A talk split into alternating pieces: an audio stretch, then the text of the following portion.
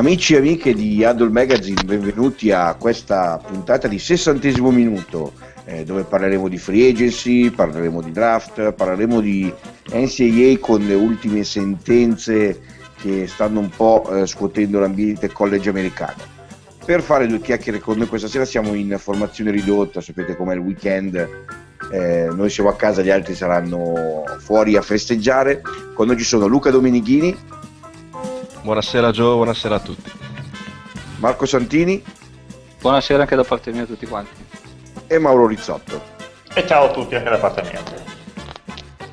Allora, siamo pronti per, uh, per iniziare la nostra, la nostra, puntata. Cominciamo dalla free agency NFL. Non, una volta tanto riusciamo ad arrivare anche noi quasi in contemporanea con la notizia del giorno eh, che, non, che, non, può essere quella di, che non può essere quella di Deshaun Jackson eh, tagliato dagli eh, Eagles eh, si dice perché abbia avuto sia collegato delle gang più o meno locali e questo ha eh, condizionato il suo eh, rendimento eh, non tanto in campo perché insomma i numeri di Deshaun Jackson mi hanno permesso di vincere un fantafootball eh, ma mh, quantomeno l'atteggiamento fuori dal campo il rapporto con gli allenatori e i giocatori. Questa notizia non, non tanto è quella che più diciamo, sta esplodendo in queste ore non tanto e non solo per eh, aver tagliato il giocatore ma per le motivazioni. Infatti subito Jackson ha eh, smentito queste sue affiliazioni con una gang locale, dicendo che appena avuto notizia del taglio, già 4-5 squadre stanno cercando di mettersi in contatto con lui. Quindi iniziamo con questo che è l'argomento caldo, stiamo sul pezzo e do io stile, iniziamo con il parere di Luca. Quindi sì, è stata dire, una mossa un po' sorpresa, ma comunque secondo me era nell'area, soprattutto dopo le notizie degli ultimi giorni. E in questo senso, se ripensiamo alle prime eventi di off-season degli Eagles, si poteva prevedere questo tagli Jackson, perché comunque sono andati a rifirmare, sono rifirmare Macklin con un contratto multi, eh, di più anni, nonostante tutti lo davano in partenza dopo l'infortunio scorso anno, quindi questo poteva essere già un indizio. Poi hanno rifirmato pure Cooper, questo poteva essere già un secondo indizio, quindi nella front office dell'Eagles l'idea di tagliare Deshaun Jackson eh, era c'era già da un, da un, po' di tempo, insomma. Jackson lascerà un buco importante per l'offense degli Eagles, perché comunque era un giocatore che dava eh, multidimensionalità all'attacco, dato che era un giocatore che poteva fare diverse cose, poteva fare tutto sostanzialmente, poteva strecciare il campo sul profondo, poteva giocare il reverse, protagonista sul, su screen pass, cioè, poteva dare comunque tantissime possibilità di attacco agli Eagles, che adesso, eh, dato che dovranno andare a cercare non un solo wide receiver, ma due wide receiver tra draft se riusciranno a raccattare qualcosa tra, nella free agency. Ma sul giocatore, mh, nel senso che fosse, che fosse, una testa calda se si sapeva, bastava, bastava vedere ogni sfida con i, Red, Redskins quando andava faccia a faccia con DeAngelo Hall a, come dire, con, con, un po' di trash talking, testa a testa, mani addosso. Non a caso mi pare che anche quest'anno la week one hanno preso, preso tutti un sacco di penalità per eh, comportamenti antisportivi. Adesso vediamo dove andrà. Ho letto oggi, che, ho letto oggi sul profilo di Schefter eh, su Twitter che ci sono già tante squadre interessate a lui, ce ne saranno tante. Comunque penso che qualche contender pe- possa pensare a lui in pari per rinforzarsi e arrivare al Super Bowl.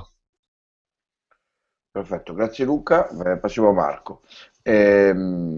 Marco, eh, al di là di quello che ha eh, detto Luca, quindi del buco che viene lasciato dalla, nella squadra, eh, credi che eh, una squadra, una franchigia NFL eh, possa praticamente pubblicamente rilasciare affermazioni come quelle di eh, connivenza più o meno con una gang da parte di Jackson senza averne le prove?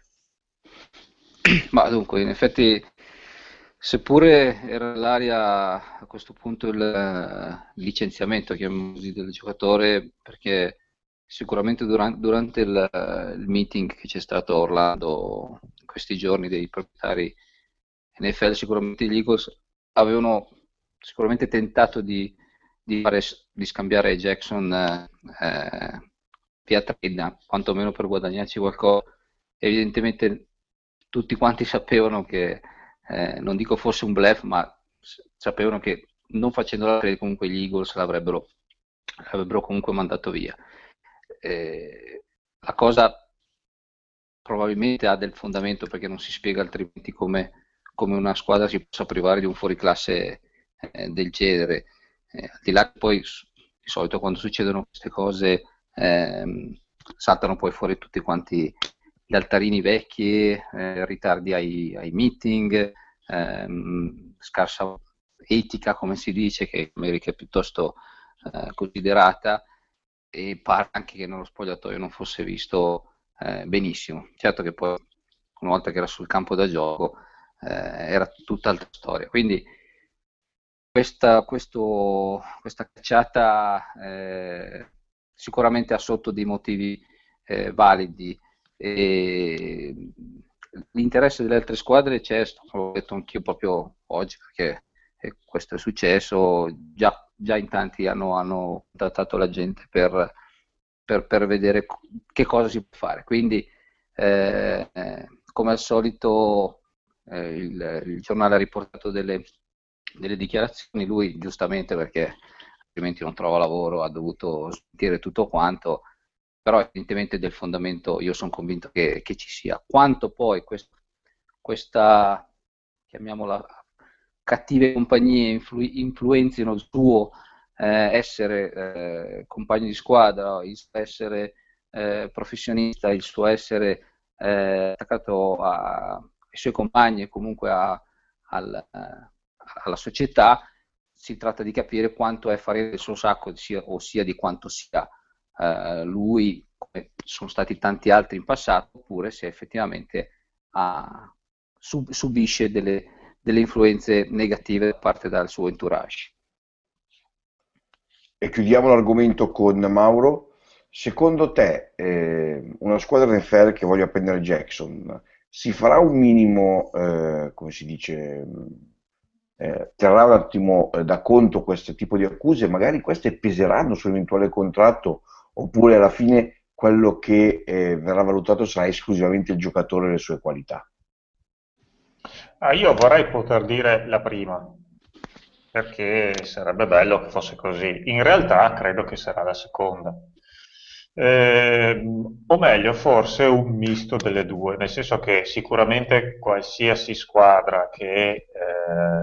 chiunque voglia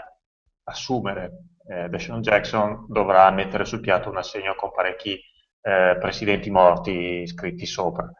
Eh, però è anche vero che eh, a volte eh, la, la ragione di Stato vale um, il turarsi il naso. E quindi secondo me sì, eh, le persone che dovranno decidere, le squadre che, che, lo prenderanno in considerazione, sicuramente si faranno le loro analisi, si faranno le loro eh, due diligence, si faranno tutte quante le loro valutazioni,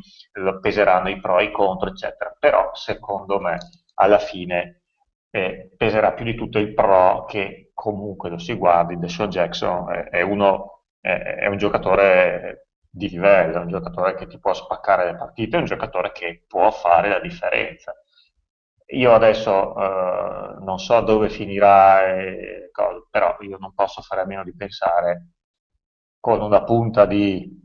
terrore cosa potrebbe essere Deshaun Jackson a New England che è una squadra e un ambiente e una società che ha già dimostrato di essere in grado di gestire benissimo teste calde, vedi quando hanno scambiato per Randy Moss, e tramutarle in uh, macchina da record, per cui uh, da, da frequentatore dell'AFC East io tremo a questo pensiero, però insomma staremo a vedere come, come andrà a finire. Ok, possiamo chiudere il primo capitolo di questa trasmissione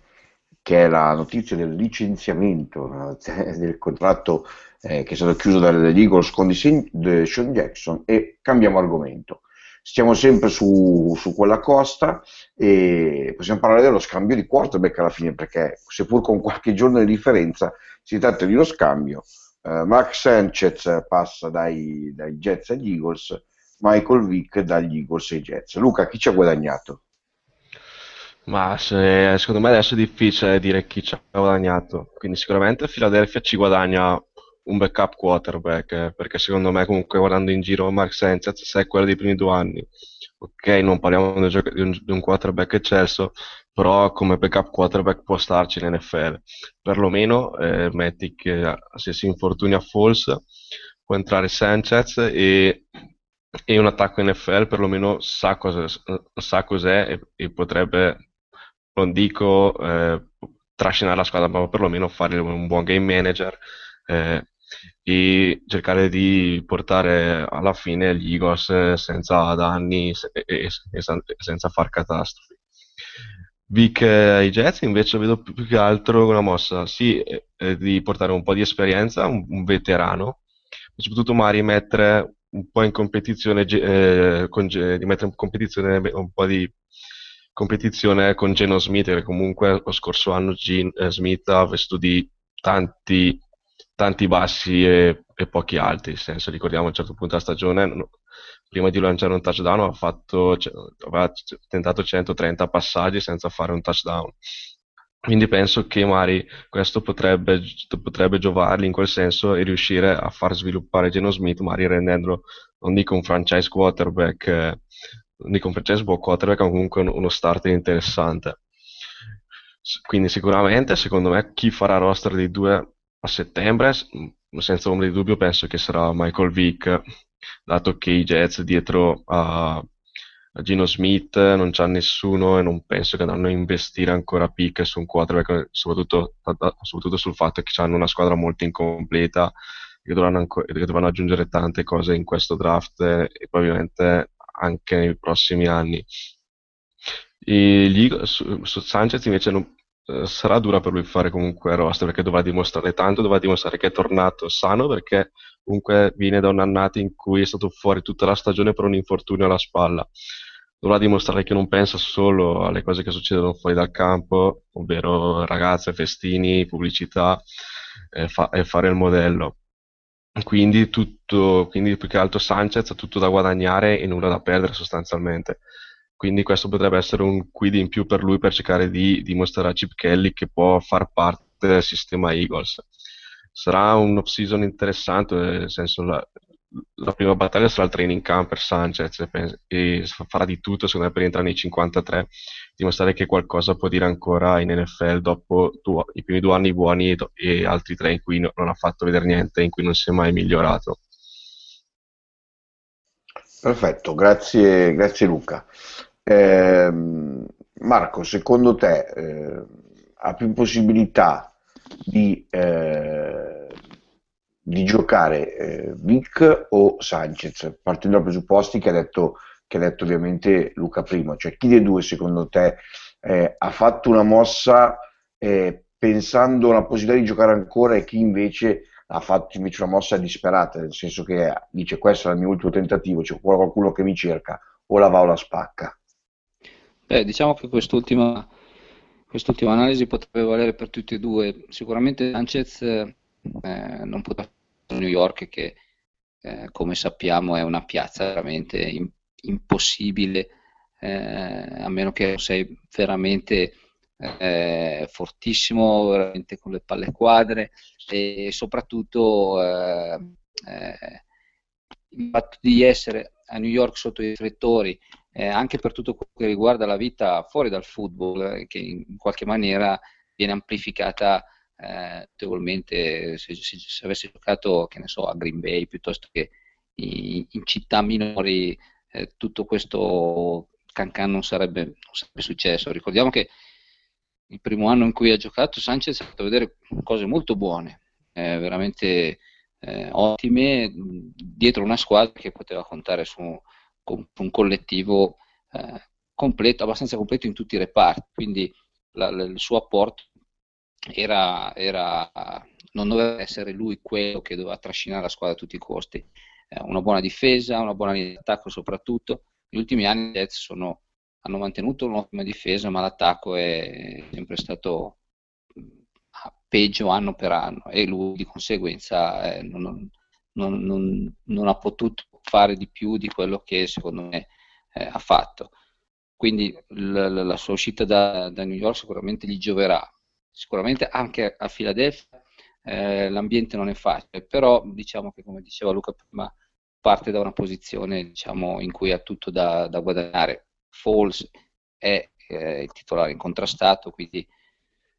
credo che quello che ha fatto vedere l'anno scorso Falls eh, non sia una, una, una, una meteora, quindi eh, lui è ottimo per guidare questo, questo attacco di, di, Chip Kelly. Quindi Sanchez eh, può subentrare appunto secondo me solo in caso di, di infortunio eh, di Falls, però potrebbe comunque giovargli cambiare aria, è ancora giovane quindi non è detto che sia la sua ultima, la sua ultima fermata.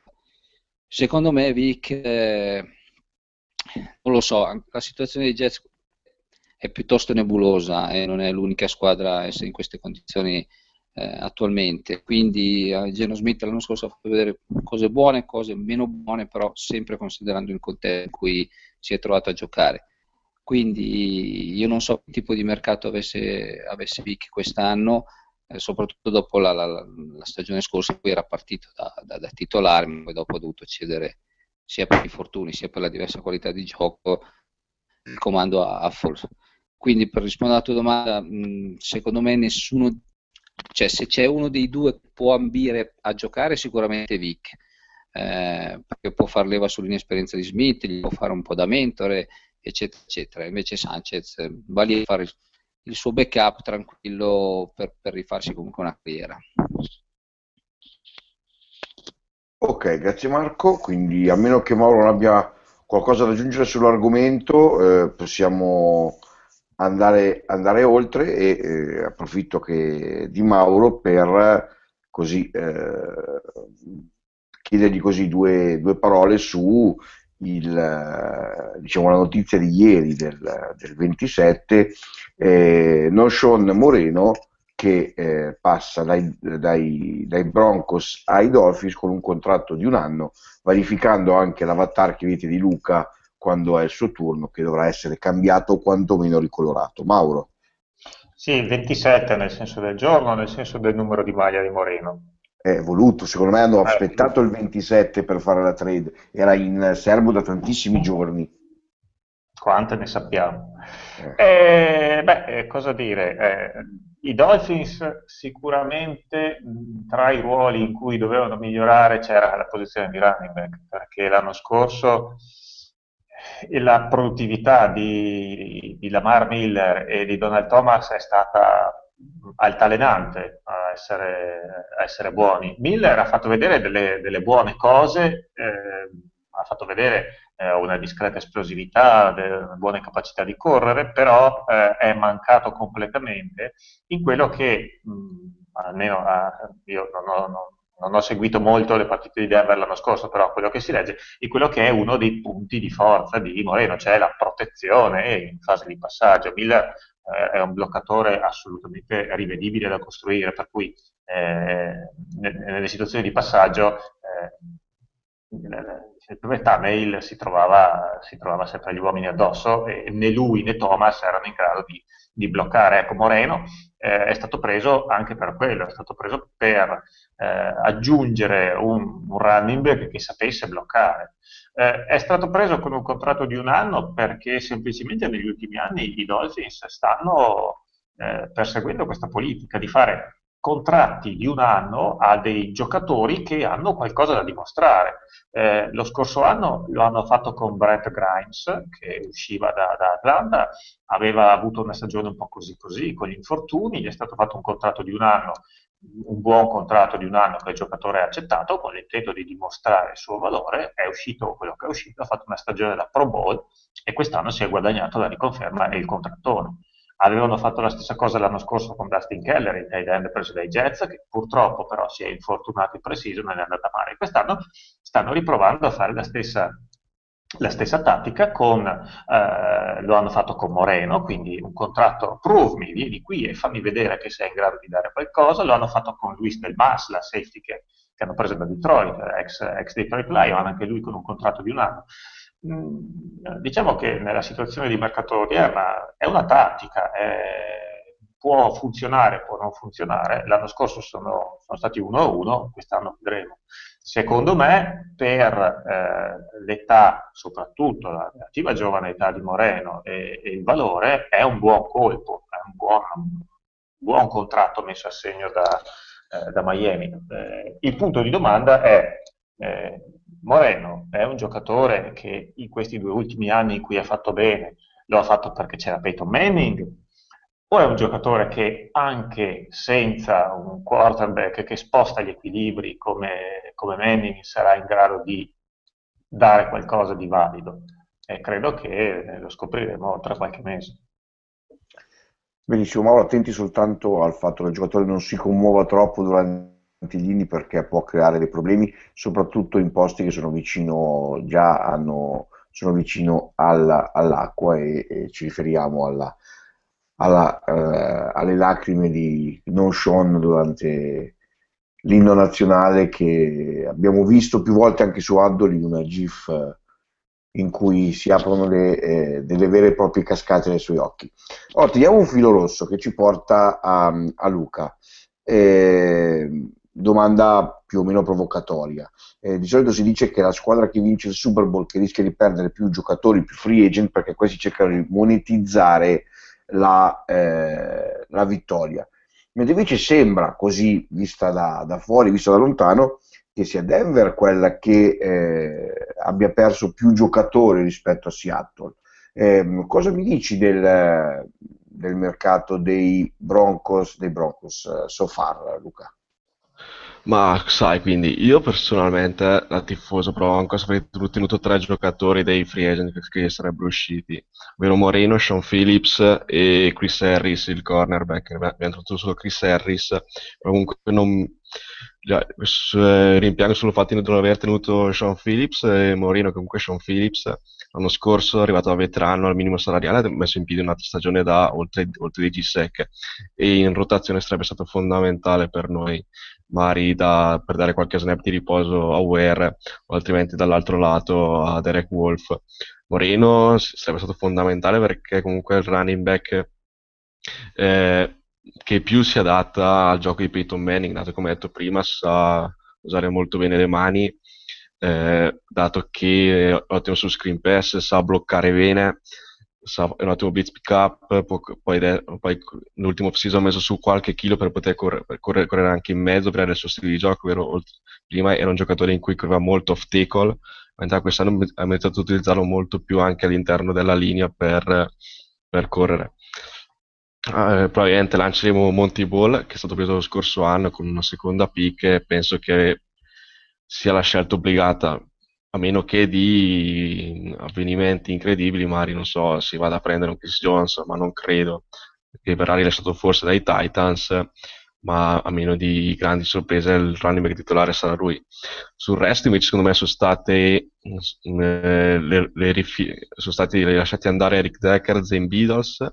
e Wesley Woodyard e, e, e, anche Mike Adams in parte, però comunque, comunque tutti i giocatori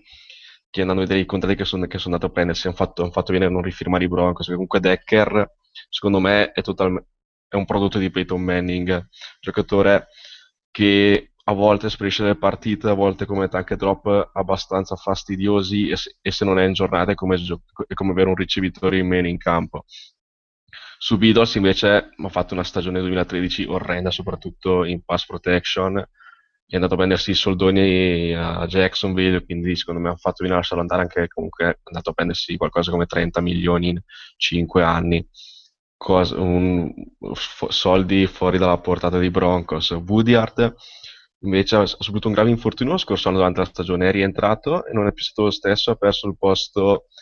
eh, il posto titolare, mm, eh, la sua presenza è, sarebbe stata più importante secondo me non sul campo magari come uomo spogliatoio dato che era un capitano, era un leader e questo probabilmente all'interno dello spogliatoio si farà sentire ma comunque se è il Woodyard della seconda parte di stagione i Broncos hanno fatto bene a non spendere quei 4 milioni che è andato i Titans. Mentre su Adams eh, beh, è, è stato preso TJ Ward e quindi penso che nessuno rimpiangerà. L'ultimo Dominic Rogers Cromarty, anche lì, senso, o prendevano Cromarty o prendevano Talib, quindi uno escludeva l'altro, alla fine secondo me si è andati a prendere quello più forte, quindi secondo me non, non ci sono tanti rimpianti da questo punto di vista. Abbiamo preso comunque, si, si è preso comunque dei, dei sostituti all'altezza come Ware, Sanders, DJ Ward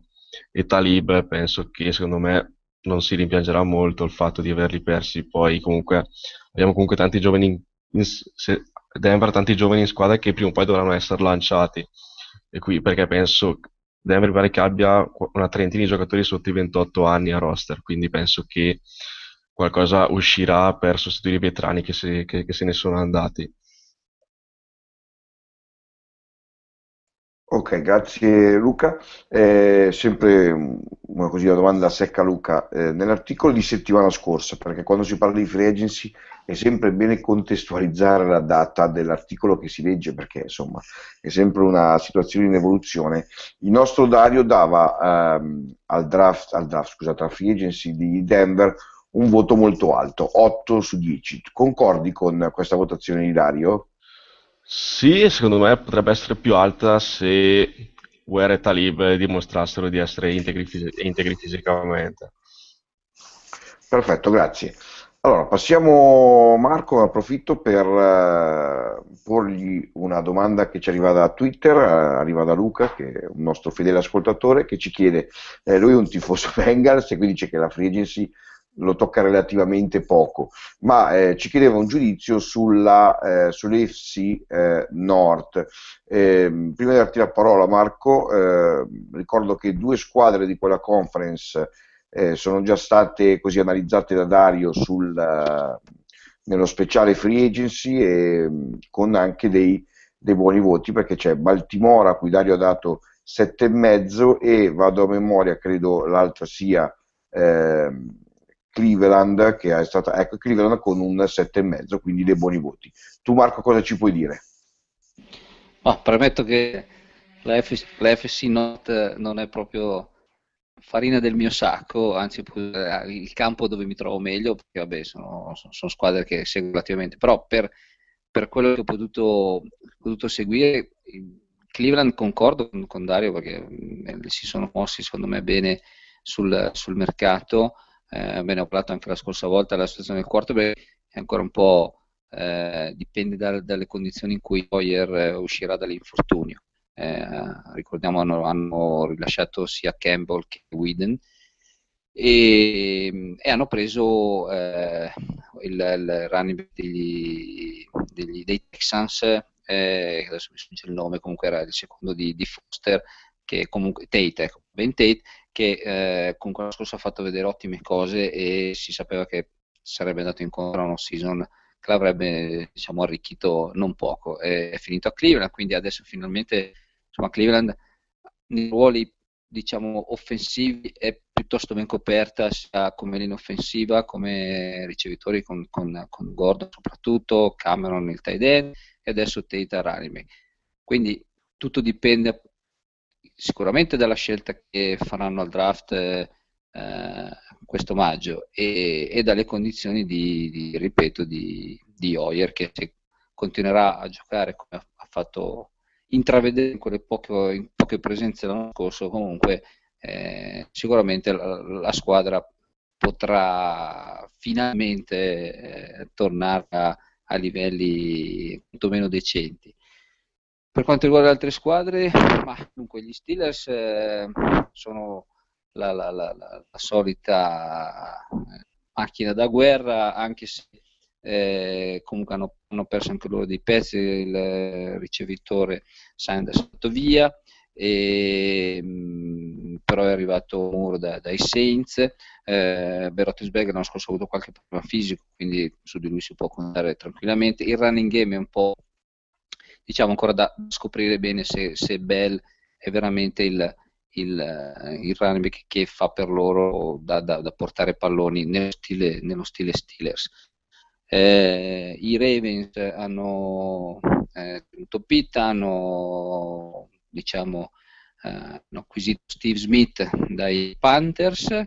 e questa è una mossa che adesso non, non conosco benissimo del, del, del contratto. Eh, Smith comunque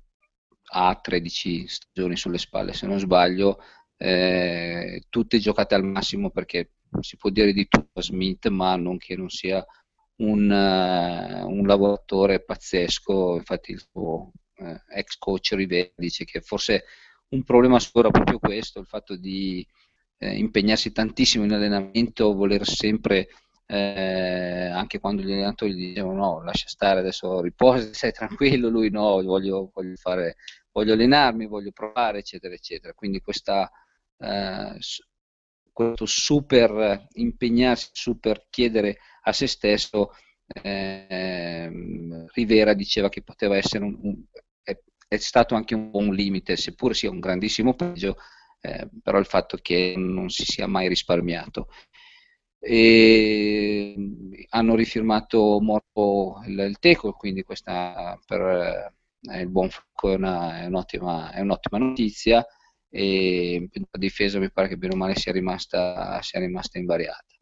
Mancano appunto i Bengals eh, che mosse di diciamo, rilievo non mi pare ne, ne abbiano fatte, eh, ma la squadra è molto giovane eh, l'ha dimostrato l'anno scorso in bene o in male, soprattutto nel loro QB che eh, verso la fine stagione nei playoff ha fatto vedere secondo me qualche eh, diciamo lato debole che non mi aspettavo da, da, uno come lui, pensavo che facesse un, un, salto di qualità in avanti, invece secondo me l'anno scorso verso la fine eh, ehm, ha fatto qualche, qualche passo indietro, quindi eh, capire se è una questione di diciamo contingente alla stagione o se è proprio una, una, regressione sua. Sarebbe un peccato perché la squadra è molto bella da vedere giocare, il, loro running back che ha preso l'anno scorso, Bernardo, si è dimostrato veramente un, una, un, gran bel, un, gran bel, giocatore, nonostante il fisico non eccesso, ma eh, molto durevole. E, beh, G Green non si discute, Tiden ne hanno due fortissimi, quindi diciamo che mh, Bengals forse non avevano neanche credo il bisogno di fare grossi movimenti sul mercato né in entrata né, né in uscita. Questo è quello che così da spettatore esterno mi, mi da dire. Eh, Marco, un, una risposta veloce. Sempre una settimana fa, quindi eh, ripeto, consideriamo quando l'articolo è stato scritto, eh, il nostro Dario dava al Fregisi dei Raiders un, un bel voto negativo, 4 in quella settimana, con i movimenti ci sono stati, a cominciare da Schaub, questo voto si alza, arriva alla sufficienza o secondo te è ancora insufficiente? Ma, eh, se devo dire la, la, la verità, no, non lo so, nel senso che secondo me le, le perdite di Velder e Houston sono state secondo me abbastanza sanguinose. Eh, adesso vabbè, c'è la Kerel in G, general manager McKenzie che ovviamente lui dice che loro se ne volevano andare, loro invece dice, dicono che non è vero, vabbè non lo sapremo mai. Diciamo che da, da quando abbiamo fatto la scorsa trasmissione diciamo che cose sono, diciamo, ci sono stati degli sviluppi. Uh, in, un, in, un, in, un, senso in cui onestamente non mi aspettavo, nel senso che sono arrivati parecchi ottimi giocatori, ma uh, con una, di una certa età, se vogliamo. Quindi TAC, eh, dai Giants eh, non si discute, ha avuto una carriera bellissima, però eh, comunque ha già superato i 30. Eh, il linebacker di Pittsburgh Woodley, stesso discorso. Ehm, quindi eh, secondo me, spero almeno, che l'intento di McKenzie sia quello di, portare un po' di mentalità diversa nella squadra, quindi da giocatori che hanno giocato in squadre che non sono state passate al, al vertice, che soprattutto hanno vinto e sanno come vincere. Eh, vedo, ho visto molto bene la, la, l'acquisizione di James Jones dai eh, Packers perché è un ricevitore eh, secondo me molto solido e, mh, affidabili, soprattutto gran persona e anche uomo da spogliatoio. E, Invece per, beh, eh, dunque è stato preso anche un, uh, un tackle da, dai Tampa Bay Buccaneers, Penn, che comunque era uno di quelli che, eh, tra i migliori di quello del, del, giro delle free agency, e, e poi ovviamente tutto uh, ruota anche un po' in funzione del, del rendimento di show. Eh, c'è anche da dire che mh, tante volte quando vengono presi i giocatori, eh, il primo giudizio può essere fatto in, in un certo modo perché non si conoscono bene i dettagli del contratto. Schaub all'inizio sembrava che eh, avesse avuto un contratto abbastanza eh, importante, eh, poi numeri alla mano, eh, ovviamente letto perché io non sono andato certo a, a spulciarmeli, comunque eh, in realtà i, i, i soldi che prenderanno non sono neanche tantissimi e soprattutto ci sarà la possibilità dopo il primo anno comunque di, di lasciarlo andare senza rimetterci e questo eh, ha dato atto a, a dei voci insomma, che rendono ancora più scura la, la scelta che farà i Raiders eh, nel draft. Eh, quindi potrebbe essere un QB, come potrebbero scendere, come, come potrebbe essere chissà che cosa. Io onestamente, eh, ripeto, sono, sono, state tutte acquisizioni che non, non graveranno molto alle, alle, finanze. Bisogna vedere come, come trasformeranno in, campo questa loro leadership. Eh, forse sono arrivati alla sufficienza, eh, lo, lo, sono per poco. Adesso oggi è stato firmato anche eh, Drew Jones eh, dai Jaguars, però ha fatto 8-9 stagioni veramente uh, tirando la carretta per tutte, le, tutte le, le, partite, quindi anche lì bisogna vedere in che condizioni arriva. Quindi per me per adesso il 6 possiamo anche pensare di darlo. Mauro, per andare a chiudere questo capitolo free agency, giusto per poi passare ad altro, cosa ti aspetti dal, da quello del, diciamo, prima del draft? Secondo te cosa ancora eh, potrà accadere in questo mercato? Secondo me non moltissimo, eh, perché ormai è abbastanza palese che l'attenzione di tutte le squadre è già eh, focalizzata al, al, primo weekend di, di maggio in cui, eh, in cui, ci sarà il draft, ma non perché eh, bisogna prepararci, chiaramente è una cosa che va preparata in anticipo, eccetera, ma non perché adesso si mette via tutto e in un mese si pensa al draft, ma perché a questo punto eh, i, i, pezzi grossi, le cose, le cose, grosse che dovevano succedere sono successe. A questo punto c'è il draft che incombe e il draft è l'occasione per, detta in maniera brutale, acquisire forza lavoro giovane a prezzo contenuto.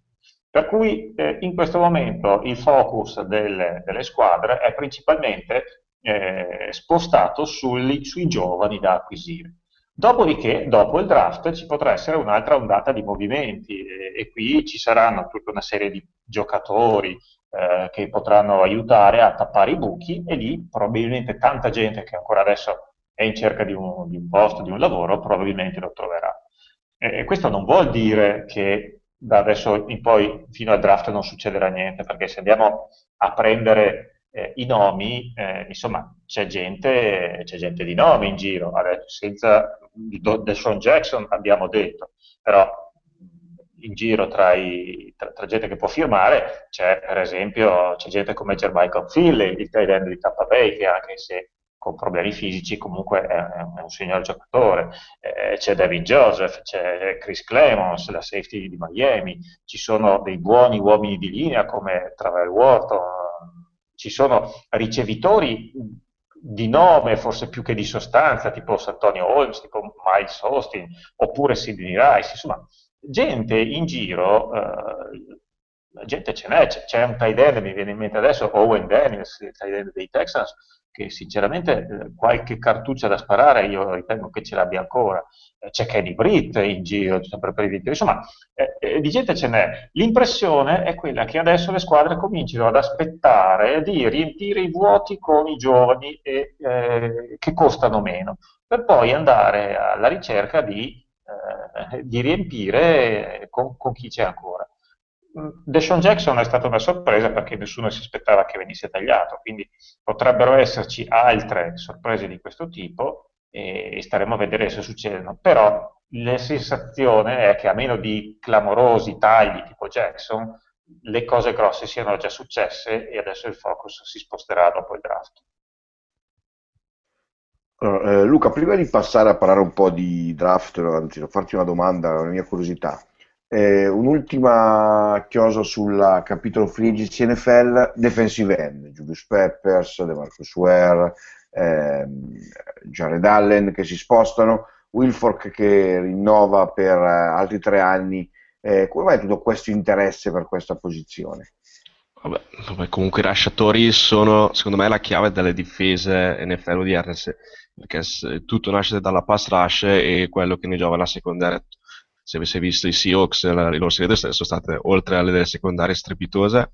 una pass rush mostruosa che non ha mai dato tempo agli avversari di lanciare. Vedi il Super Bowl con Manning c'era sempre Bennett, Bryant, McDaniel e, e, compagnia, e compagnia addosso a Manning. Poi sì, c'è stato un gran movimento di veterani, dove secondo me peggiore, la peggior squadra in cui si è mossa in questo senso sono stati i Bears, perché sono andati a tagliarsi i Peppers,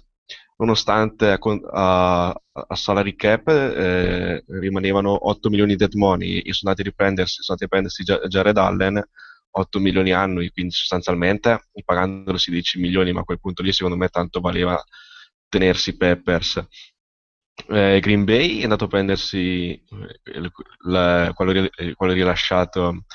dai Bears eh, Peppers, secondo me aggiungendo quello che, che loro mancano, eh, ovvero tanta pass rush. L'anno scorso hanno dimostrato hanno fatto tanta fatica, soprattutto quando non c'era Matthews. E, però l'unico dubbio che rimane è il fatto che, eh, che Peppers, il il, lo, lo linebacker da 3-4, non l'ha mai fatto. Ha fatto sempre il defensive end e quindi dovrà dire, adattarsi a questo nuovo sistema, sistema difensivo, ma penso che comunque eh, potrebbe, senso, essendo un veterano esperto, potrebbe adattarsi. Beh, poi, poi, poi, altri movimenti, Boer, comunque sono tutti, con tutti contratti pesanti, sono stati chi, tutti i difensivi che sono andati a chiedersi a, a battere cassa ci sono riusciti. Beh. Basta vedere anche prima la, la Mari Houston ha dato prendersi 35 milioni, de, 35 milioni dei Bears in, in 5 anni. Vedi Michael Johnson eh, eh, dai, dai Bucks è andato a prendersi quasi 45 milioni in 5 anni. Peppers ne ha, pre- ne ha presi 30, Ware 30, Allen eh, anche lui 32, e mentre gente come Gregardi o Rakpo sono tutti, tutti pass rush che sono, dati, che, che, che sono stati rifirmati, che sono stati eh, taggati andandoci prendersi oltre 10 milioni all'anno. Lo stesso Bennett con, eh, con, con i Seahawks è andato a prendersi qualcosa come 35 milioni in 4 anni diciamo che tutto questo nasce secondo me dal fatto che la difesa dei Seahawks ormai è presa come esempio, ovvero che, do, che tutto nasce dalla pass rush e, e da lì si costruisce la, dife- la, fortuna di, la fortuna di una difesa. Perfetto, grazie, grazie Luca. Diciamo se possiamo... posso dire un'ultimissima cosa, prego, prego, mi ha fatto venire in mente Luca parlando di, di squadra peggiore. Io, tra le cose che mi aspetterei, mi aspetterei un, un, un, un, rattoppo da parte di quella che io penso essere la squadra che ha fatto le cose peggiori in tutta la free agency, e cioè vorrei vedere un ricevitore degno di tale nome firmare per i Carolina Panthers. Perché in questo momento a roster il numero uno è Jericho Cocceri, che con tutto il rispetto eh, non è stato mai un numero uno in tutta la sua carriera, e, e dopo di lui eh, i nomi sono Tarvarres King, Marvin McNutt, che io conosco perché era nella practice squad dei Dolphins, altrimenti non saprei neanche chi è, e cose del genere. Cioè io fossi Cam Newton non sarei proprio soddisfattissimo di come sta andando l'off season. Punto. Ok, perfetto. Ehm, possiamo adesso fare due chiacchiere sul, sul, su NCAA e comunque su draft, prospetti e qualche altra notizia di questi giorni. Però prima farò una domanda a Luca, che è il nostro massimo esperto, insieme a Gabriele, che oggi è, ehm, è assente. Abbiamo letto in questi giorni di questi Pro Day eravamo fermi alle, alla Combin, cioè questa manifestazione organizzata dall'NFL, eh, da alcuni criticata, da altri osannata, in cui i giocatori si mettono in mostra davanti agli scout. E, ehm, invece adesso abbiamo letto in questi giorni questi pro day, abbiamo letto quello di Johnny Manziel con la polemica lancia con casco e paraspalle, lancia senza e così via. Ma puoi spiegarci così brevemente cosa sono questi pro day, che, che, cosa, che cosa mirano i giocatori e o le università? Quindi sostanzialmente i Pro Day sono degli allenamenti dei giocatori che, che si presenteranno al draft e mirano a far innalzare le loro quotazioni in, in, in ottica del draft. Prendo esempio i quarterback, ad esempio John Peff. Ovviamente fanno tutti gli esercizi che fanno anche al combine, sono le 40 yard, i, i, i, vari drills, per esempio i, i track on drills, per esempio per i linemen eh, offensivi, eh, la, vengono misurati, eh, vengono pesati, eh, fanno il vertical jump, fanno il salto in lungo, fanno tutti questi esercizi, oltre a Mari, non so, per esempio i quarterback eh, si mettono d'accordo con l'offensive coordinator del, del, della, della, propria università per mostrare un, una serie di passaggi vari con i propri ricevitori, eh, ovvero mettono in condizione il proprio quarterback di far vedere le cose migliori in, in, un, in un contesto in cui possono essere efficienti dato che conoscono quasi a memoria il, il, il, quasi a memoria i movimenti dei loro, dei loro schemi offensivi e soprattutto il feeling con i propri ricevitori sul fatto che sia utili o meno, eh, faccio un paio di esempi. Ricordo ai tempi che il Pro Day di John Marcus Russell fu, era uno dei più grandi Pro Day della storia e poi che, fi, che si, vede, si è visto che fine ha fatto. Prendo esempio due quarterback che sono usciti recentemente, per esempio Russell Wilson, Nick Foles, eh, hanno fatto due Pro Day non, non, eh, dove, dove non sono andati molto bene, ma nonostante questo sono diventati due starter NFL. Quindi io prenderei abbastanza con le molle il, il, il, vero valore di questi Pro Day, anche perché ricordiamo, gioco fanno, vengono, messi, vengono considerati in un, in un, sistema di comfort e lo sono a loro agio, quindi sostanzialmente giocando quasi a memoria, ma soprattutto senza difensori. Perfetto, mm, grazie Luca, hai avuto l'idea del Pro Day. Ma eh, quindi queste esibizioni stanno cambiando eh, l'ordine, diciamo, dei, così, dei fattori oppure comunque trovano il tempo che trovano. Per esempio, il fatto che eh, Johnny Manziel, prendo lui come esempio perché se ne è parlato tanto addirittura che abbia un casco leggermente più grosso per farlo sembrare più alto. Ho letto una cosa del genere l'altro giorno. Ma per esempio l'esibizione di uno come Manziel ha aumentato veramente le sue possibilità di essere scelto un eh, con un numero più alto oppure alla fine vengono fatte perché devono essere fatte e alla fine se una squadra vuole arrivare su quel giocatore di certo non si fa condizionare da questo allenamento sul potere di Manziel, tra altre cose, bisogna, si dovrebbe eh, verrà ricordato per, per, sì, per, per decenni la, il suo allenatore con la scopa che lo insegue per simulare un blitz. Eh, secondo me, invece, quello che conterà tanto piuttosto che il Pro Day saranno quando andranno a fare i workout privati, dove gli offensive coordinator e il, il, il head coach andranno a esaminare nel dettaglio qualsiasi movimento della meccanica del rilascio, eh, verranno interrogati sulle, sulle letture, delle, eh, su, sulle loro difese, secondo me quello lì varrà tanto. Pro Day sì, possono valere il, il, il giusto, secondo me comunque, eh, devono essere valutati in un'altra maniera, comunque sono lì senza difensori, lanciano ai suoi eh, i suoi ricevitori preferiti. Per assurdo, in questo senso è quasi più interessante vedere lo stesso esercizio però mh, mm, eh, alle combine perché comunque vai a lanciare contro, il, contro wide, su wide receiver su, con cui non hai mai giocato e in cui in, in 5 secondi devi costruirti un timing e un, un feeling con quello. Secondo me giudicare un, un, giocatore dal pro day rispetto ad un film a una partita secondo me è totalmente sbagliato. Piuttosto, piuttosto mari e più interessante, però purtroppo al pubblico non è, non è possibile vederlo, i vari workout eh, personali, dato che lì veramente i vari coaching staff vanno ad analizzare nel dettaglio il giocatore e sanno com'è, quale, potrebbe, quale giocatore potrebbe essere il fit ideale per il, per il loro attacco. Eh, è cambiato rispetto all'ultima volta che ci siamo sentiti in trasmissione quella che è la tua idea sui giocatori che verranno scelti prima e da quali squadre rispetto a quello che ci avevi detto all'epoca? Uh, quindi, quindi, secondo me Clowney rimarrà il giocatore secondo me il più forte, ma secondo me non sarà lui la prima scelta. Guarda, secondo me per me non è cambiato perché comunque vedendo O'Brien, che tipi di quarterback ha usato in passato e come ha giocato l'anno scorso a Penn State, secondo me non andrà su un giocatore come Manzil, vedo, vedo più probabile un giocatore come Bortles o al massimo Bridgewater che sono quei prototipi di quarterback eh, abbastanza grossi, fisicati, ma allo stesso tempo mobili, ma nemmeno scrambler come Manzil. Eh, faccio un esempio, esempio Brady, eh, che è stato uno dei suoi quarterback a New England come offensive coordinator, può essere quelli quell'identico di giocatore, nel senso non, non, è uno scrambler, però comunque è un giocatore che è molto mobile nella tasca ed è difficile da, da mettere a terra. Che caratteristiche che risultano in Teddy Bridgewater e Blake Bortles, per esempio. Quindi io sinceramente per adesso non cambio, non cambio le mie valutazioni, magari col passare del tempo, probabilmente quando inizieranno a uscire, uscire i vari workout e le varie notizie dalle varie squadre, eh, si saprà qualcosa di più, sì, chi, chi, sale e chi scende, ma al momento sinceramente la media non cambia.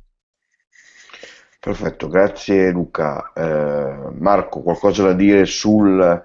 eh, sul draft, sui prospetti o quello che su secondo te sarà, saranno le prime scelte? allora, no, eh, sono molto onesto, nel senso che come ho scritto, ho scritto anche un tweet in proposito, come tutti gli anni più si, avvic- si avvicina al draft più i quarterback diventano sempre più bravi, più forti, più intelligenti, più tutto, e perché è un ruolo che insomma, ha, suo,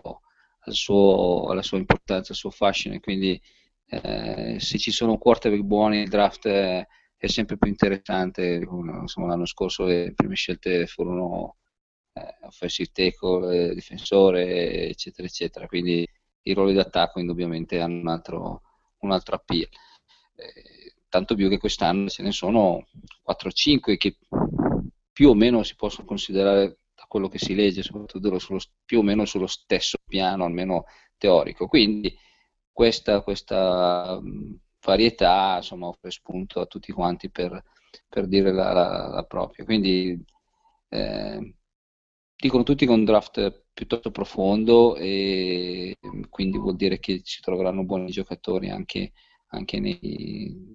nei, round successivi. E come, tutte, come tutti i draft eh, ci sarà una buona componente di, di, bravura, di fortuna e di opportunità, soprattutto per le squadre che eh, magari scambieranno le loro scelte alte per averne eh, di più in, in fondo. Quindi ehm, personalmente non, non, saprei con la prima scelta, anche io fossi i Texans, eh, sarei in dubbio. Probabilmente Clowny è quella che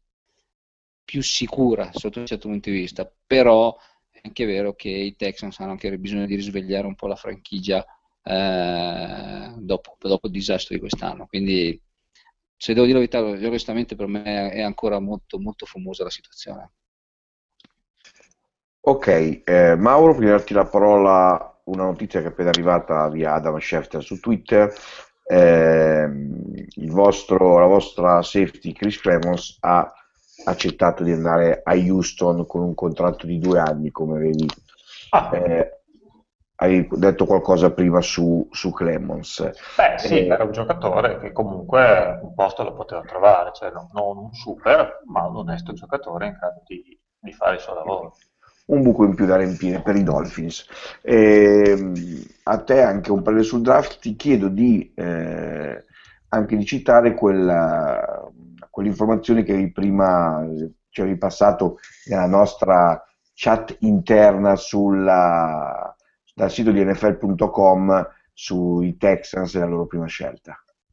Sì, eh, sulla home page di, di NFL.com in questo momento c'è una notizia che dice che Houston starebbe provando mh, con convinzione a eh, scambiare la prima scelta e, ed hanno come potenziale partner per una trade eh, niente poco di meno che i Buffalo Bills. Eh, poi andando a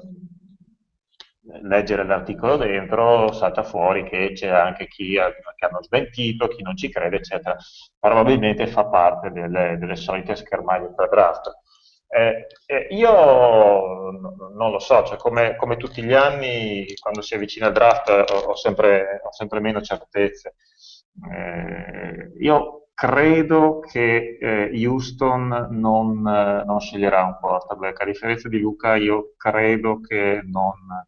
che non rischieranno un quarterback con la prima scelta, perché eh, Johnny, Johnny, Football, Johnny Manziel è eh, un quarterback da prime scelte solo per una squadra, a mio parere, eh, dell'inteso, solo per una squadra, tra virgolette, disperata, cioè una squadra che ha bisogno anche di qualcosa a livello mediatico per risollevarsi, eccetera. Infatti io non posso non pensare a Cleveland, che sta cambiando, ha cambiato, c'è il nuovo proprietario abbastanza nuovo, ha cambiato allenatore, cioè sta cercando di rinnovarsi. E, e Houston non è una squadra disperata, Houston è una squadra che due anni fa era eh, ai playoff e che l'anno scorso era andata per favorita da tutti quanti per, per, andare ai playoff. Per cui non è una squadra disperata, è una squadra che ha bisogno di qualche pezzo che, che le manca. Certo, il quarterback è un pezzo, è un pezzo che manca, eh, ma a, me, a, parer mio il fatto di aver firmato Fitzpatrick gli dà la possibilità di non dover essere costretti a spendere la prima scelta su un quarterback.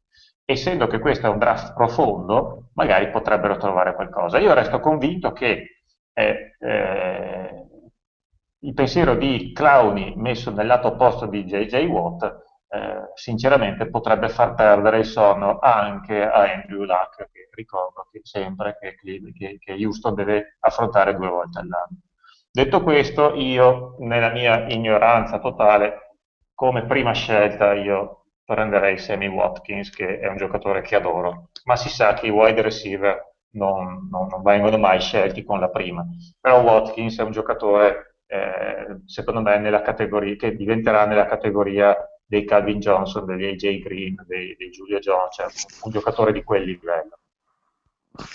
Perfetto, grazie, grazie Mauro. Adesso vorrei chiedere così un, un parere veloce ehm, sulla, sulla, notizia che è uscita l'altro giorno ehm, e riguarda la, eh, usiamo il termine causa anche se non è appropriato per come è organizzato il sistema legale americano, vinta dai giocatori di Northwestern contro l'università. In poche parole, da settembre dell'anno scorso, i giocatori Northwestern hanno cercato di ehm, sindacalizzarsi, quindi di essere uniti e considerati un sindacato per difendere le proprie istanze nei confronti dell'università, cioè essere considerati come dei veri e propri lavoratori. Tutto questo parte dalla eh, volontà dei giocatori di avere delle maggiori, eh, come si dice, vantaggi eh, soprattutto nel campo degli, degli infortuni, delle, maggiori, delle, migliori condizioni eh, di eh, qualità di vita, perché nel caso che un giocatore per esempio si infortuni, si infortuni gravemente, rischia di perdere la sua scuola, ci la sua borsa di studio, quindi non ha più diritto alle cure mediche, ehm, eccetera, eccetera, eccetera. E i giocatori credevano eh, che chiedono comunque di essere considerati come fossero i dipendenti dell'università per quello che loro fanno per l'università, quindi per tutto quello che portano all'università come guadagni, importanza e, e così via. E ovviamente questo è, viene smentito dall'università che dice che, la borsa, che la borsa di studio che gli viene data è proprio per quello, per compensare il fatto che loro oltre che studenti sono atleti. Ebbene, la, il primo eh, gradino di giudizio, usiamo sempre questo termine per capirci, ha dato ragione ai giocatori, cioè i giocatori si possono costituire in sindacato e quindi rivendicare, ehm, avere delle dimostranze e fare delle rivendicazioni. E questa può essere una notizia veramente incredibile che può portare eh, davvero un terremoto assoluto nel mondo NCAA. Ovviamente siamo soltanto all'inizio e non eh, c'è adesso l'NCAA si è rivolta alla, all'istanza superiore che è lo stesso diciamo, Tribunale del Lavoro con sede a Washington, quindi tutto può cambiare, però questa cosa come sta, sta destando scalpore, può diventare davvero una bolla e scoppiare, ma come può cambiare clamorosamente quali sono gli aspetti su cui si basa l'NCAA. Ehm, quello che voglio chiedervi così, ma qui proprio da appassionati, da persone che seguite il mondo NCAA, non credete che ci sia però in tutto questo discorso dell'NCAA di difendere la purezza del, eh, del proprio de, diciamo, dipartimento sportivo eh, in, in, cui si dice che gli studenti sono, gli atleti sono tendenzialmente degli studenti che devono pensare a laurearsi e in più fanno anche dello sport e se sono bravi possono ottenere qualcosa, ma che soltanto l'1% nel caso del football, per esempio, eh, ma credo le persone siano simili anche nel, nel, nel, basket, poi possono diventare professionisti, mentre invece gli altri devono studiare perché poi devono trovarsi un lavoro. non credete che questa ipocrisia eh, arrivata nel 2014 sia ormai davvero un po' così eh, troppo, eh, troppo evidente e rischi quindi di costare molto oppure tutto finirà in una bolla di sapone e si ritornerà a quello che è sempre stato, quindi con questi giocatori che hanno ehm, borse di studio incredibili per quello che è, che alla fine fanno soltanto gli atleti e ehm, voglio anche eh, citare, poi vi do la parola, un articolo comparso sul, oggi o ieri su Bleacher Report in cui mostrano il compito una tesina di un giocatore di football eh, che viene valutata con una, una meno e sono 10 righe, questo giocatore sarebbe universitario, 10 righe su Rosa Parks. E, e quindi questo è scandaloso e addirittura ESPN gli ha dedicato un servizio, quindi comincia a avere anche questa storia molta eh, risonanza mediatica in cui in poche parole si dice i giocatori di football fanno solo i giocatori di football, qualcuno fa i compiti per loro, qualcuno fa i temi per loro e quando sono obbligati a fare qualcosa loro perché devono farlo, si tratta di cose senza nessun tipo di valore ma che vengono eh, valutate in maniera molto alta per permettergli di mantenere la scholarship. Eh, cominciamo con Luca. Ma sai, al giorno d'oggi ormai gli atleti NCAA sono delle vere e proprie star a livello nazionale oramai trovarsi un giocatore sulla copertina di Sport Illustrated oppure, oppure direttamente su ESPN ormai non è più una notizia ma è una cosa normale, basti pensare al fatto che eh, or- oramai eh, dopo la, l'evento di LeBron James, ovvero The Decision, ormai tutti i giocatori collegiali, o perlomeno i 5 stelle, 5, i recruiti 5 stelle, fanno eh, il loro annuncio da lasciato l'università in diretta davanti, davanti alle telecamere, su ESPN, col pubblico, con la scelta, con tutti i capelli davanti, ormai è diventato un evento mediatico. Ma secondo me, eh, non mi ricordo dove ne discutevo con altre persone, comunque ho letto un articolo che ormai secondo me è giusto pagare i giocatori universitari, perché comunque ormai sono delle stelle, sono delle, delle, vere, delle, delle vere e proprie stelle e ormai, ormai secondo me nessuno più, più nasconde perché non è più un segreto che i giocatori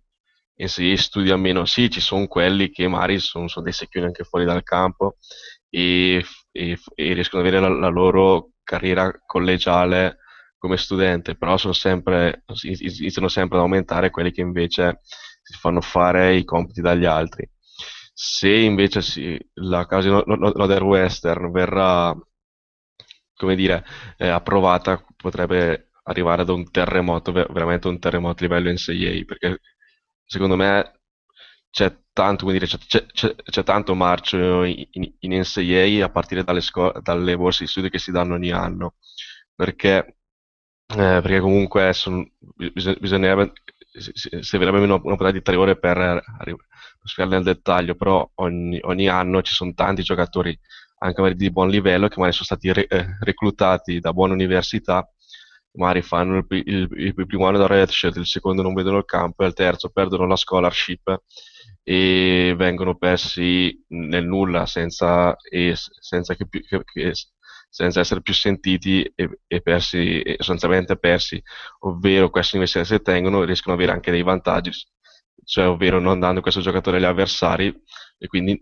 non avercelo, non avercelo contro. Secondo me sì, può essere anche una storia del genere sotto queste cose. Ovviamente adesso bisogna aspettare, siamo ancora tutti in fase, in fase embrionale, ma secondo me sta mirando eh, questi sindacati, oltre al fatto di proteggere tutti gli infortuni, potrebbe anche proteggere tutti quei giocatori che ogni, anni, che ogni anno si perdono perché perdono la loro scholarship per motivi non ben eh, identificati. Perfetto, grazie Luca. Eh, un parere da parte di Marco. Ah, sì, devo confermare tutto quello che, che dice Luca. La NCAA credo sia la culla massima dell'ipocrisia americana eh, che vuole salvare la, la, la faccia eh, davanti al mondo e soprattutto alla sua nazione quando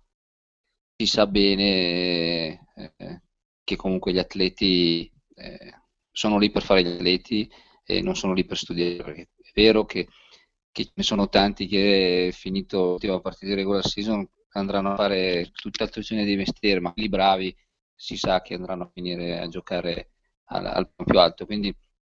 eh, non mi sorprende assolutamente né il discorso dei, dei compiti fatti da altri né eh, ai soldi presi per, per, per varie cose private o che ogni tanto non ne becca qualcuno che lo sfortunato tipo Reggie Bush o, o altri, ma sostanzialmente eh, è un mondo eh, comunque secondo me ha bisogno di, una, di dare un, un, segnale un po' di, di, di pulizia e trasparenza. Eh, e, e, anche il, il, fatto di come vengono mh,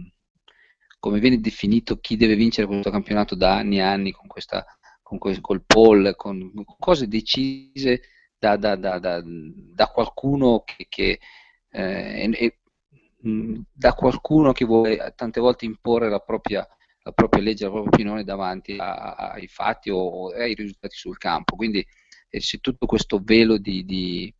eh, ripeto, di ipocrisia che secondo me deve essere... Cioè, L'NCAA nel 2014 per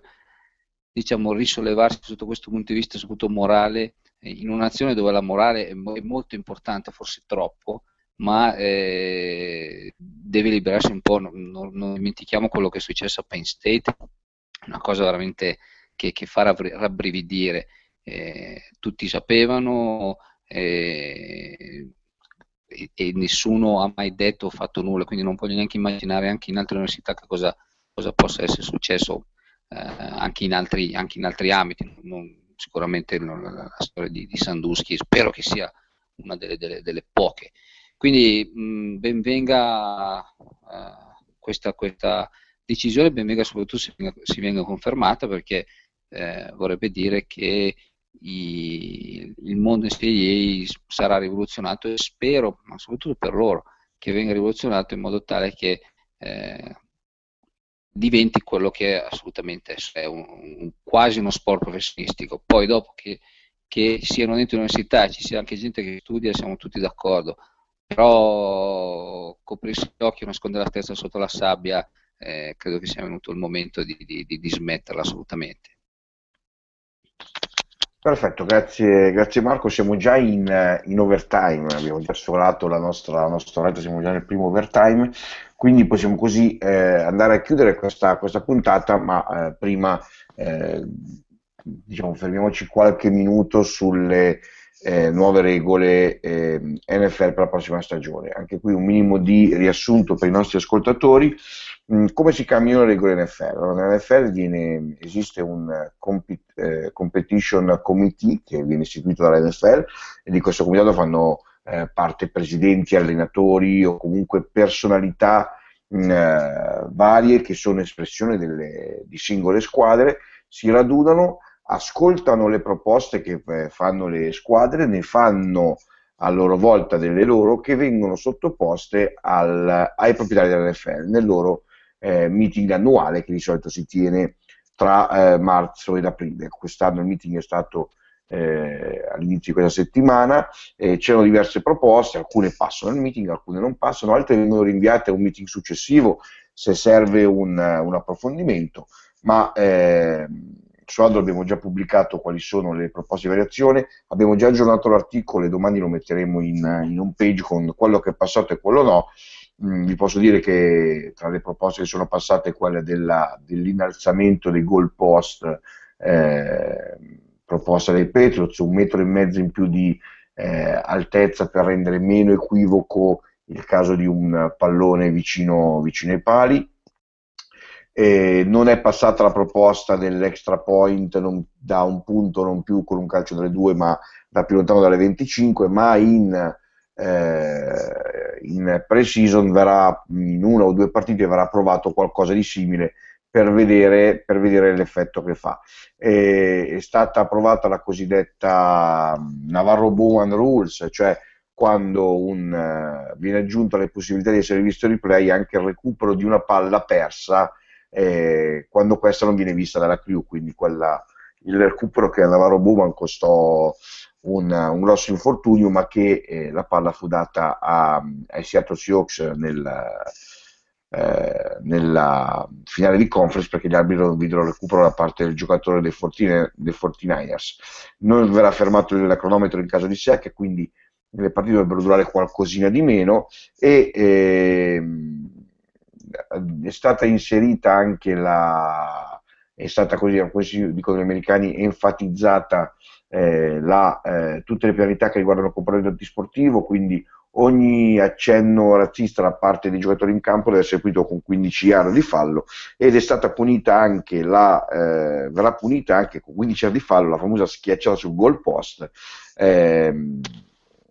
quella tipica di alcuni giocatori che vediamo fare dopo i touchdown ehm, Jeff Fisher, che è il presidente del Competition Committee, eh, a cui è stato chiesto ma perché avete eh, così voluto finire questa esultanza, ha dato una risposta molto caustica che è stata se volete eh, vedere una schiacciata andatela a prendere di basket e non di football.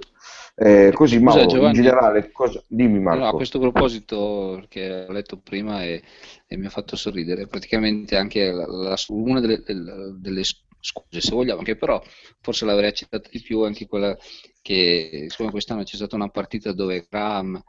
eh, dei, dei Saints ha fatto appunto schiacciato sopra il gol posto talmente forte, si è appeso e l'ha inclinato e ci sono voluti 25 minuti di, di lavoro per rimetterlo al suo posto, quindi rallentando, fermando la partita sostanzialmente. E quindi eh, questo è un qualcosa che io posso anche eh, accettare e capire, anche se comunque eh, la Lega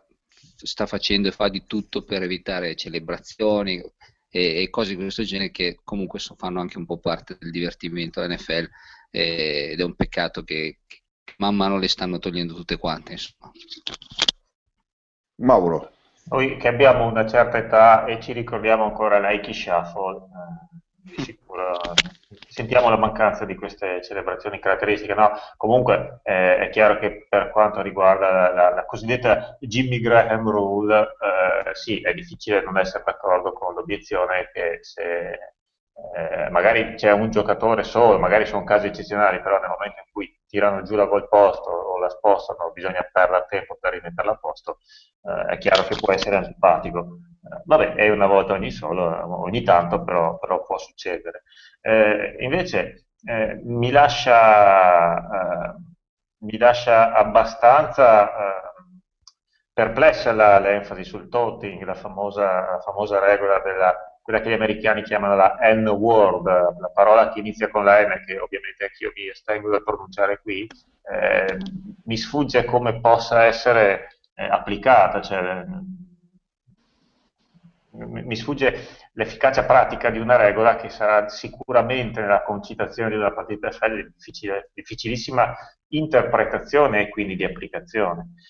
Mi lascia incuriosita la regola la, la, che prevede di non fermare il cronometro in caso di sec, perché eh, questo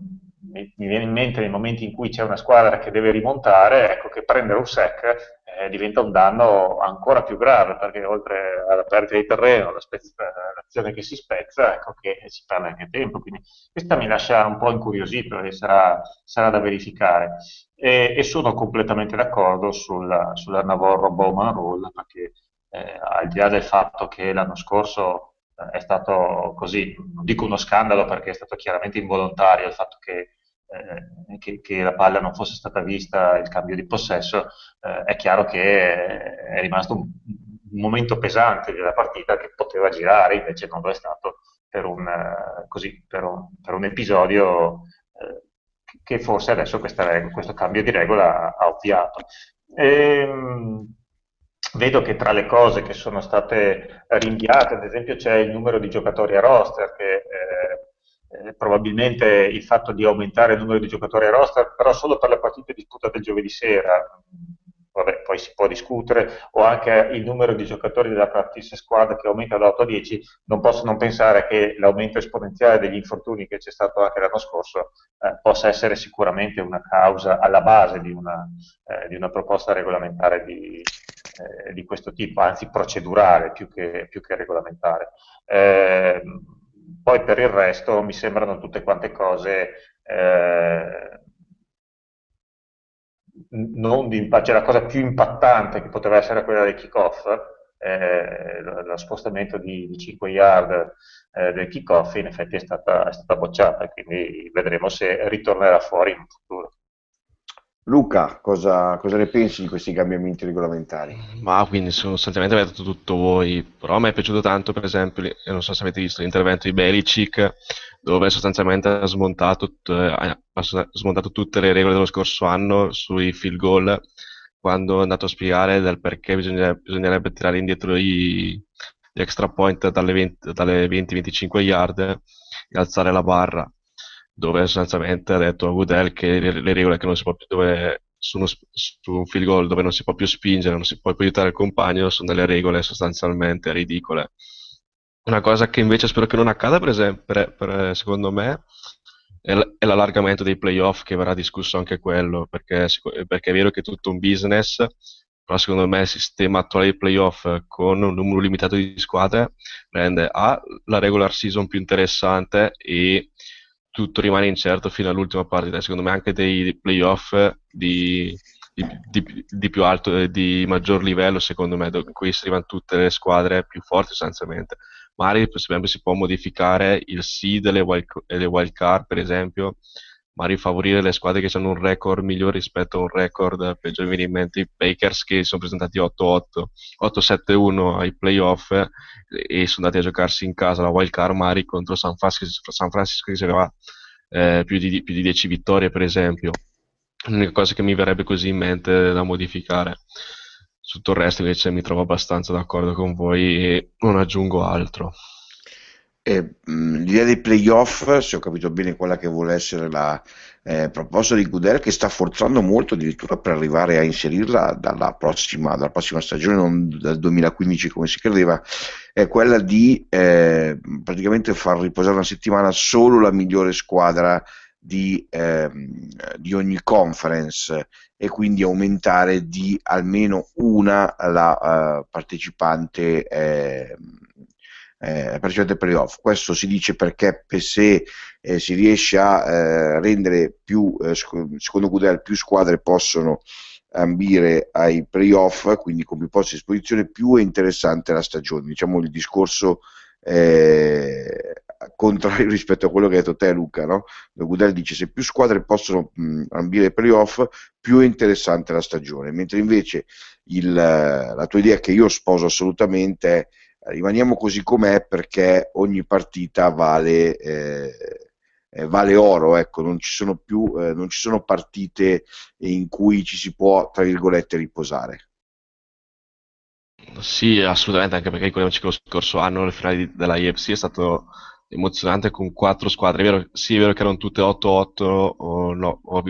o leggermente sopra il 50%, però uno sprint a quattro a quattro squadre, otto, a uno sprint a quattro squadre nella, nella, nella AFC è stata abbastanza emozionante l'ultima stagione con Pittsburgh, Ravens, Chargers e Miami che all'ultima partita si sono giocati l'accesso ai playoff, oppure con i Saints d'Arizona che hanno dovuto giocare fino, fino all'ultimo secondo per potersi permettere il, il posto nella wild card. Eh, poi è vero che soldi sono soldi e probabilmente un, un allargamento dei playoff eh, porterebbe più incassi, porterebbe più incassi, più soldi. Eh, come ho detto, eh, lascerei così e spero che non, che non accada anche perché secondo il sistema attuale è praticamente, secondo me, quasi perfetto. Ok, perfetto. Se eh, nessuno ha altro da aggiungere sul discorso nuove regole o eh, o altro possiamo, visto che siamo arrivati al, già al secondo overtime della nostra, nostra trasmissione, possiamo andare a chiudere questa puntata di 60 minuto. Sì, Mi ricordo. Anni... Dimmi Marco. Scusa, visto che questa volta abbiamo preparato. No, scherzo. Eh, volevo solo ehm, eh, due appunti su quello che è successo a, a Buffalo Bills, ma non quanto squadra, ma due personaggi che ne hanno fatto storia. Primo è morto il proprietario, Ralph Wilson, eh, che è stato uno dei fondatori della American Football League eh, indietro nei, nei, primi anni 60, eh, insieme ad altri cinque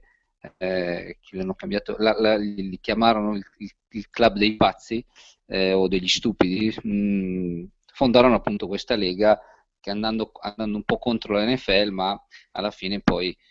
eh, diciamo, avendo successo eh, meritatissimo, tanto che le leghe si unirono per formare l'attuale NFL. E oltretutto Wilson, a, detta di tutti, era forse uno degli ultimi veri, veri gentiluomini del, dello sport americano, tanto più che ai tempi eh, prestò i soldi ad, ad Al Davis per far sì che lui avesse una franchigia, quindi a un suo avversario per poter mettere in campo una squadra. E, e poi per parlare ancora di Buffalo Bills, un, un augurio a, a, Jim Kelly che eh, forse i più giovani non, che ascoltano questa trasmissione non, non, non ricordano, non conoscono. Eh, è stato secondo me uno dei quarterback più forti della, della storia e lui come, come, come Fauci, come Marino non hanno mai avuto la possibilità di vincere questa, questo benedetto anello, ma eh, secondo me vanno ricordati eh, tra i più, più forti del, del, appunto, che abbiano mai giocato. Quindi eh, l'augurio è perché lui ha un, ha un tumore e non può essere operato al momento perché è in una zona dove è difficilmente trasportabile, quindi eh, volevo solo fargli un augurio che non sentirà, ma che comunque spero che sia condiviso da tutti quanti. Chi ha, eh, come dicevi te, qualche anno in più non può che ricordarsi quei Buffalo Bills, i loro quattro Super Bowl eh, consecutivi e le quattro sconfitte che eh, ci hanno fatto un po', un po' tutti tifare per loro, esclusi ovviamente chi, eh, i tifosi delle squadre che hanno affrontato nelle, nelle finali, perché è stato qualcosa di incredibile. Era Poteva... una squadra tanto meravigliosa quanto sfortunata. Esatto, potevano eh, lasciare un ricordo della storia di questo sport indelebile, lo hanno lasciato lo stesso perché comunque aver giocato quattro Super Bowl consecutivi, eh, averli persi, quelli di averli persi e i giocatori che hanno messo in campo eh, sono comunque qualcosa che rimarrà nella storia e nel ricordo di noi che l'abbiamo vissuta, ma che comunque verrà tramandata. E eh, Ralph C. Wilson Jr., il l'owner dei Bills scomparso settimana scorsa è eh, diciamo una persona che ha permesso tutto ciò con la sua lungimiranza. Meriterebbe davvero e non ho detto che lo facciamo magari nei prossimi giorni insomma ci teniamo, prendiamo qualche tempo di, di lavoro eh, un articolo su Addle su quello che è stato Wilson per eh, la storia del football americano negli Stati Uniti eh, a cominciare dall'IFL c'è dato te eh, il, l'aneddoto con Old Davis, ma anche il fatto che lui è quello che ha fatto nascere la, F, la IFL e poi quando si accorse che non c'era spazio per due leghe fu uno dei cosiddetti trattativisti con la NFL per arrivare alla, eh, prima al Super Bowl eh, tra le migliori delle due leghe e poi alla fusione, quindi una persona molto molto lungimirante. Poi invece hai già detto di eh, Teddy Ginchelli, io eh, ho solo un ricordo personale legato a quei Buffalo Bills, ho avuto la fortuna di essere presente a Tampa nel 2001 Uh, eh, quel Super Bowl, quello tra i Ravens e i Giants, ed essere nella sala in cui furono uh, nominati gli eh, eletti nella Hall of Fame. C'erano due persone che colpirono tutte. Una fu Lynn Swan, che dopo che al terzo o quarto tentativo, eh, dopo essere stato bocciato per tre anni di seguito, fu accettato nella Hall of Fame, che era eh, peggio, bambi- peggio, di un bambino felice, piangeva in maniera incredibile, l'altro era Marv Levy, eh, anche lui fallirà nella Hall of Fame con la sua tranquillità e la sua fierezza con tutto quello che ha fatto che mh, gli ha portato il rispetto veramente di tutti. Quindi eh, grazie Marco per, per, questo ricordo, vedremo di riuscire a eh, farlo diventare qualcosa di più con uh, qualcosa su uh, Addle Magazine. Allora, prima di chiudere vi ricordo il nostro progetto curato da Luca e Gabriele che è la strada verso il draft, siamo già, abbiamo superato la metà, giusto Luca? Siamo a circa 30 schede eh, sì, pubblicate, esatto. sulle 50 e qualcosa di più perché i ragazzi si stanno un po' allargando con altre idee, eh, avremo anche eh, uno, due sessantesimo minuto, minuto dedicato al, al draft e eh, così prendiamo l'impegno anche di far diventare quelle 50 schede anche un ebook eh, in modo che poi possiate consultarlo più, in maniera più agevole durante il, i giorni pre e post draft per saperne di più dei giocatori che eh, verranno scelti. Quindi questo è un impegno che ci prendiamo noi. Ehm,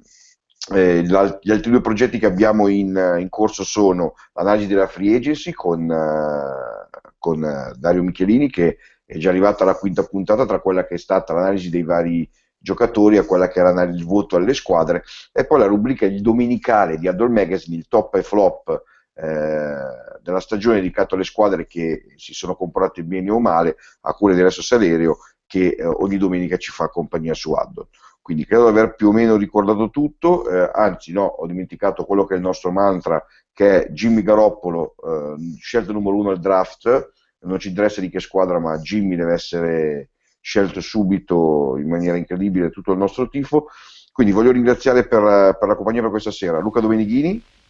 Grazie a te Gio, alla prossima. Un saluto a tutti. Marco Santini, che abbiamo momentaneamente perso, quindi andiamo a salutare Mauro Rizzotto. Ciao Giovanni, ciao a tutti gli amici di Andal.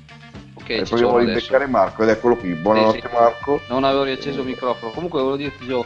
bisognerà cominciare a pensare di noleggiare una casetta a Londra perché pare che dal 2015 le partite diventano 4, quindi vedi un po'. Sì, mi sa che se prendiamo un piede a terra risparmiamo sugli alberi. Hai ragione. Benissimo, ancora grazie a tutti voi, siete enciclopedici, eh, un, piacere, un piacere ascoltarvi e farvi delle domande. Grazie a tutti quelli che ci hanno ascoltato, buongiorno, buonasera, buon pomeriggio perché eh, poi dopo molti di voi ci ascoltano via podcast da Giovanni Ganci. Grazie a tutti, alla prossima puntata di sessantesimo minuto.